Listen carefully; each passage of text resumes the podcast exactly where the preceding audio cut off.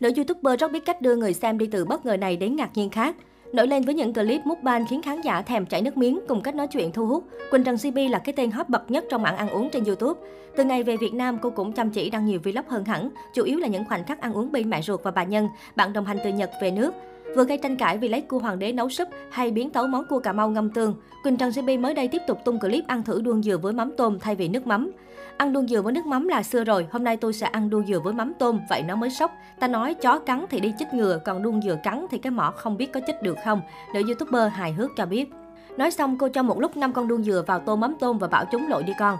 Sau khi đưa một con lên miệng cắn thử, Quỳnh Trần Bi nhận xét vị béo của nó vẫn còn, nhưng khi ăn với mắm tôm thì cái vị nó trớt quớt, tạm hiểu chẳng ăn nhập gì với nhau. Cuối clip cô còn khuyên mọi người chỉ nên ăn đuông dừa với nước mắm theo cách truyền thống. Ngay xong câu nhận xét xanh rờn của chị Quỳnh, bà Nhân, người đăng quay video cũng phải bật cười thành tiếng. Cư dân mạng hài hước bình luận. Gọi chị là bà Hoàng phá trang cũng không sai, ai đời lại đi ăn đuông dừa với mắm tôm.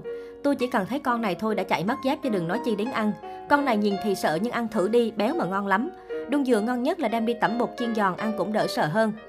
Nhắc tới Quỳnh Trần GB có lẽ khán giả sẽ nhớ ngay tới một nữ youtuber với các video mukbang độc đáo. Ngoài những món ăn khiến người ta vừa xem là mong muốn được thưởng thức ngay, thỉnh thoảng cô cũng đổi gió cho khán giả với không ít vlog gây bất ngờ và khá kỳ lạ.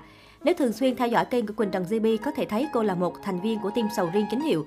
Vua trái cây xuất hiện trong các vlog của nữ youtuber một cách liên tục. Hơn nữa, không chỉ ăn một mình, cô còn thực hiện các clip cả gia đình cùng thưởng thức thứ trái cây này. Mỗi khi clip mukbang sầu riêng của Quỳnh Trần GB xuất hiện, những tâm hồn ăn uống lại được một fan chia sẻ, còn người không ăn nổi thì nhăn mặt thán phục. Cụ thể trong một vlog cô quyết chơi lớn khi thử ăn sầu riêng kèm với whipping cream. Đây vốn là thứ quả ngậy và béo, vậy mà mùi vị ấy lại càng tăng lên gấp mấy lần bởi kem sữa béo được cô phủ lên trên từng muối sầu riêng. Chẳng trách dân tình lại trợn tròn mắt khi xem vlog này. Nhiều người cảm thấy đây là một quyết định rất táo bạo, nhưng không ít cư dân mạng cũng lo lắng cho dạ dày của cô. Nhìn lại quá trình làm YouTuber của Quỳnh Trần GB có thể thấy đây không phải lần đầu tiên cô giới thiệu món ăn kỳ lạ tới khán giả. Trước đó, cư dân mạng đã xỉu lên xỉu xuống với món ăn ngay tên thôi cũng thấy ráng từ cô. Kỳ nhông ngàn hoa lội súp bò. Theo lời giới thiệu từ food blogger này, đây là một món ăn kết hợp Nhật Việt với nguyên liệu chính là món thả lẩu, được người Nhật yêu thích là konjaku hay còn gọi là thạch lưỡi quỷ. Điều khiến cư dân mạng rùng mình ở đây là món thạch nói trên có hình dáng con kỳ nhông. Cảnh gia đình Quỳnh Trần GB vui vẻ, tươi cười gấp những chú kỳ nhông lên và cho vào miệng ngon lành thực sự làm không ít người choáng váng.